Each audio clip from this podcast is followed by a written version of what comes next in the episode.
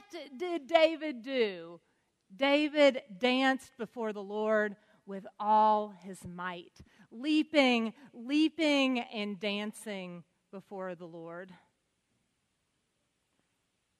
In our scripture reading this morning, we wonder what that leaping is all about. In that day, there were a lot of changes happening in Israel. For seven years, David has ruled Judah, but things are shifting.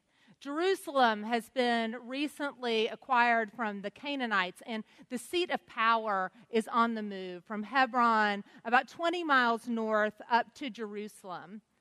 Now, David is only the second king in the history of Israel, which in itself is an adjustment for God's chosen people. And he is already shaking things up, establishing a royal dynasty with all the army and flash and bureaucracy that a dynasty, even a dynasty with the stamp of approval of God, requires. And when we're talking about God's people, God's church. Well, we know how change goes over in church.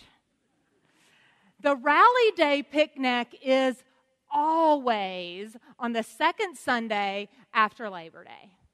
And we always serve communion by passing those shined up little silver trays every single month, except for July and August when it's hard to get volunteers.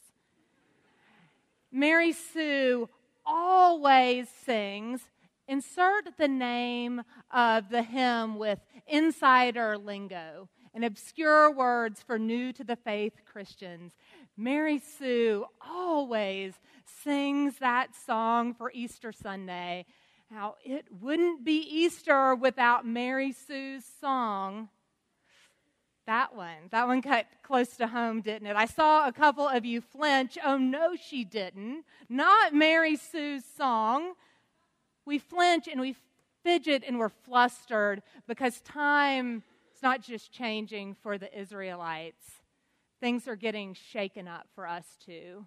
And I'm not just talking about potluck dates and electric guitars in the sanctuary.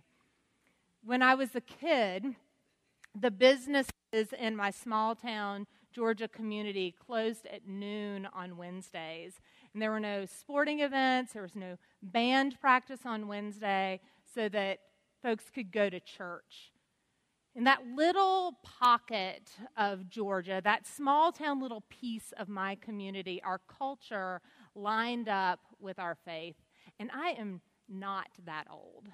Now, ask the youth pastor from your church. I'm serious. Go back and ask the person working with youth at their church, and they will appreciate it because they are racking their brains to make church accessible in an era when Sunday morning, our Sabbath, our sacred day, has been co opted by travel sports, by a whole lot of things, an ever extending work week, exhaustion, homework, irresistible brunch menus. Times are changing. And we should know because we've been arguing about these changes for a pretty long time. Profound theological debates, but arguments nonetheless in our presbyteries at our national level, and we have cheered for our side, and we have taken our toys and gone home when things didn't go our way.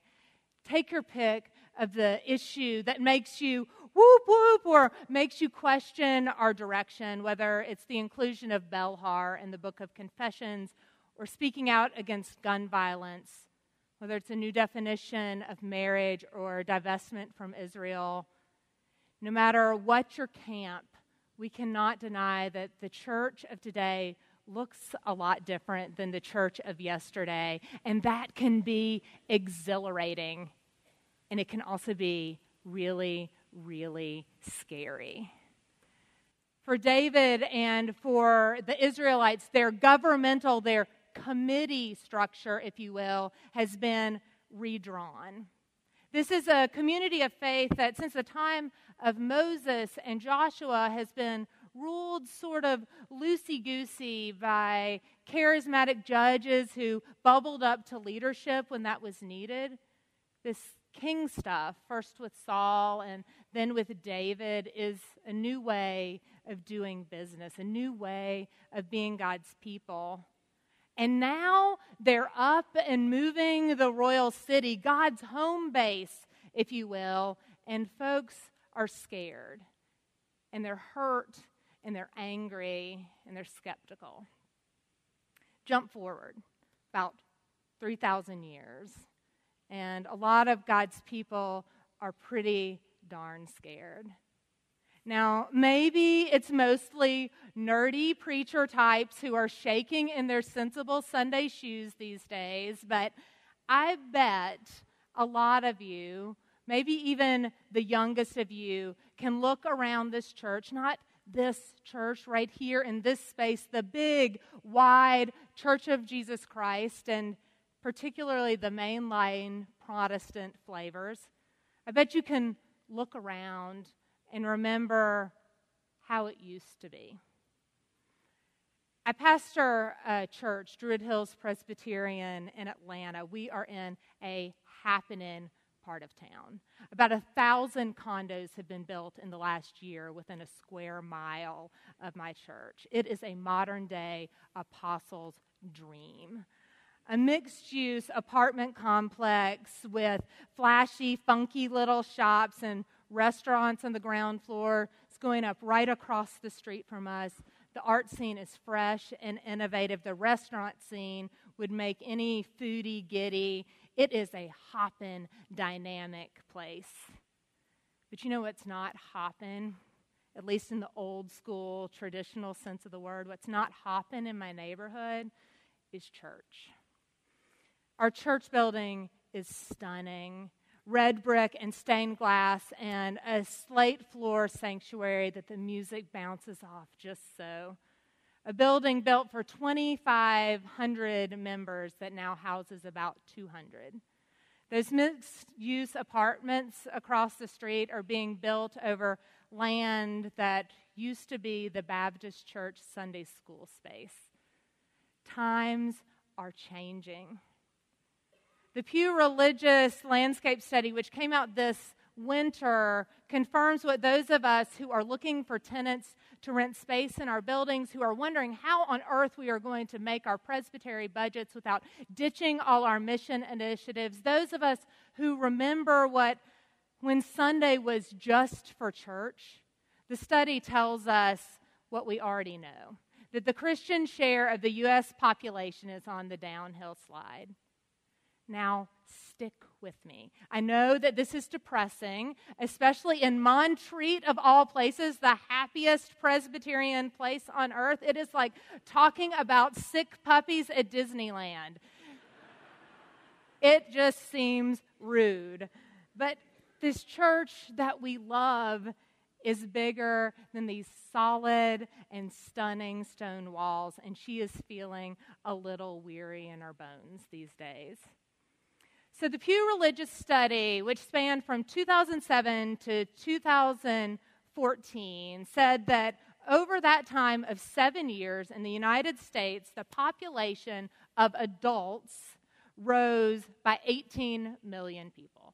So, if we're just sort of staying the course with a population rise, you would expect that our numbers would be on the climb a little bit. But no, despite the population growth, there are about 6 million less adults who claim to be Christian in the past seven years, and 5 million of those are mainline Protestants. That's us. And the nones, the N O N E S nones, the unaffiliated, they are dramatically on the rise with a 19 million person jump. Over a third of millennials, about age 25 to 33, are religiously unaffiliated. I was recently at a Presbyterian conference where the term unicorn was used to describe the mythical young adult Christian creature. And that scares the wits out of us. and it hurts our feelings. Who wouldn't want to be part of our group?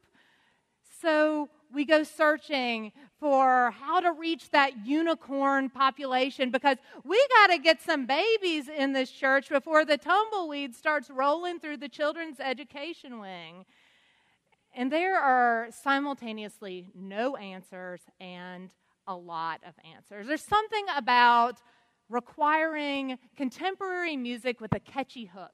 Except, except that millennials are seeking ritual, so more organ and a creed from the fourth century.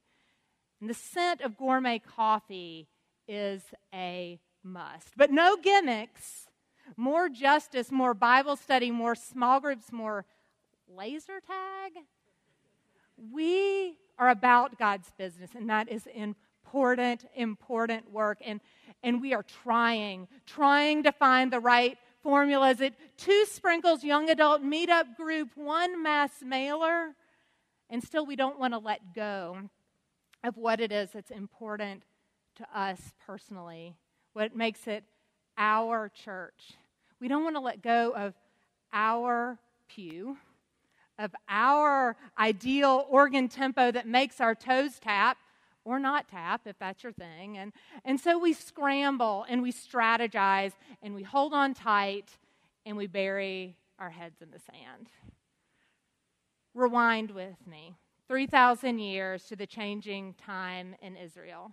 The seat of power is on the move, and that David, he's up to some newfangled stuff. He is also wickedly strategic. David appeals to the central symbol of the old order in order to draw the naysayers into his plans.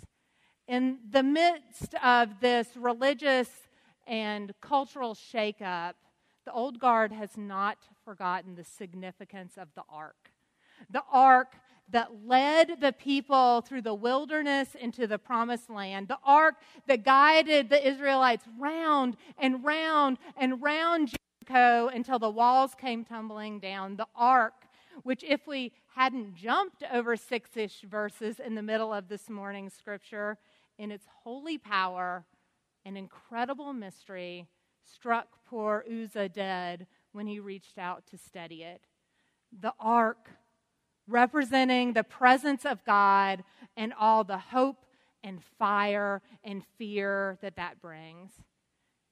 Now, for 20 years, the Ark of the Covenant has been out of the picture, shelved, stuck in Abinadab's storage unit, following the return from its theft by the Philistines.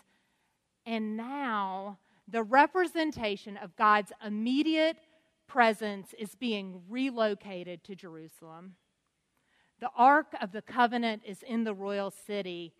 God is in the house. God is in the house.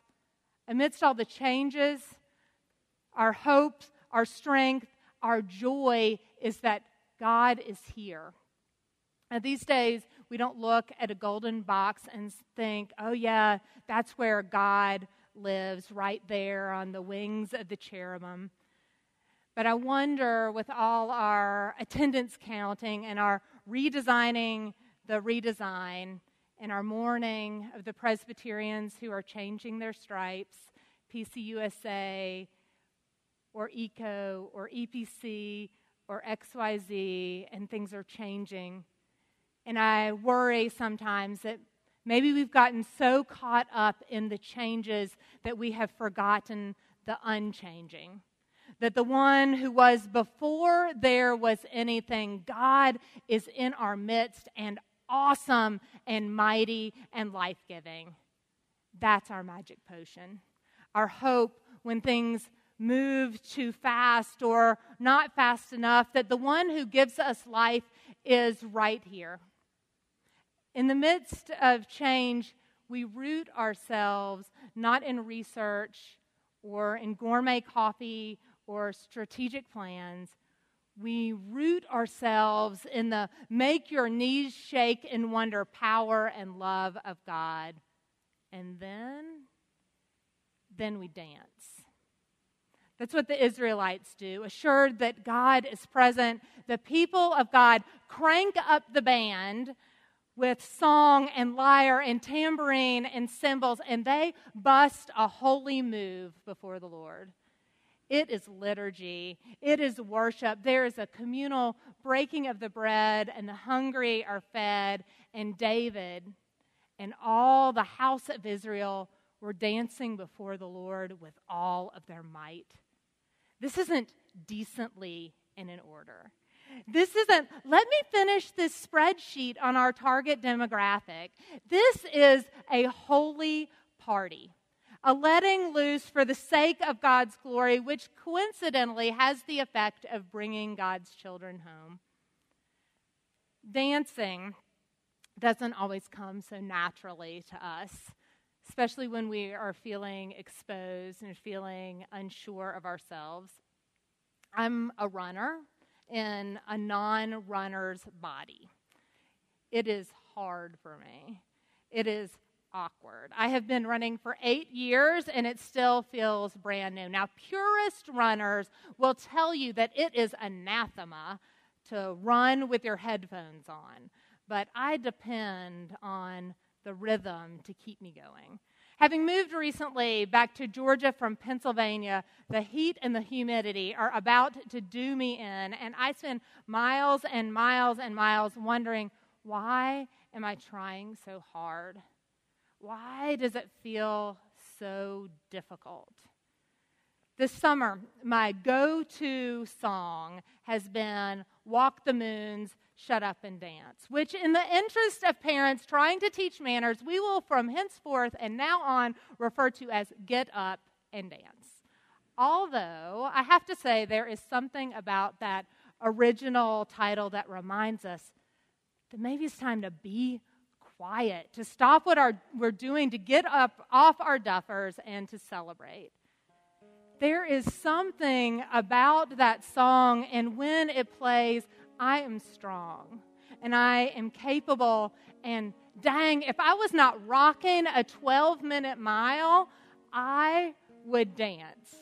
I would shake off my past to be filled with possibility. So don't you dare look back, it says. So don't you dare look back. Just keep your eyes on me. I said, You're holding back.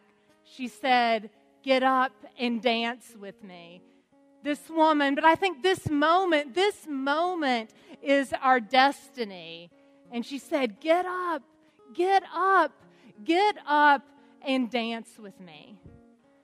It's a song that sounds like what times of change could look like if we were able to put aside our anxieties about where we're going and focus instead on who we're going with our sacrificing, world rattling, never let you go God.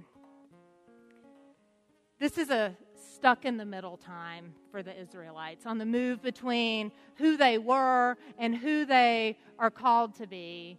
Heads are shaking as new leadership tries to get their footing and probably botches it up sometimes. Hearts are breaking because the church they love doesn't look like her old self anymore. An elastic hope is stretched and disappointed and stretched again as the future of God's people seems so far away and yet house. And those castanets and tambourines tap out a rhythm of praise for a with us God.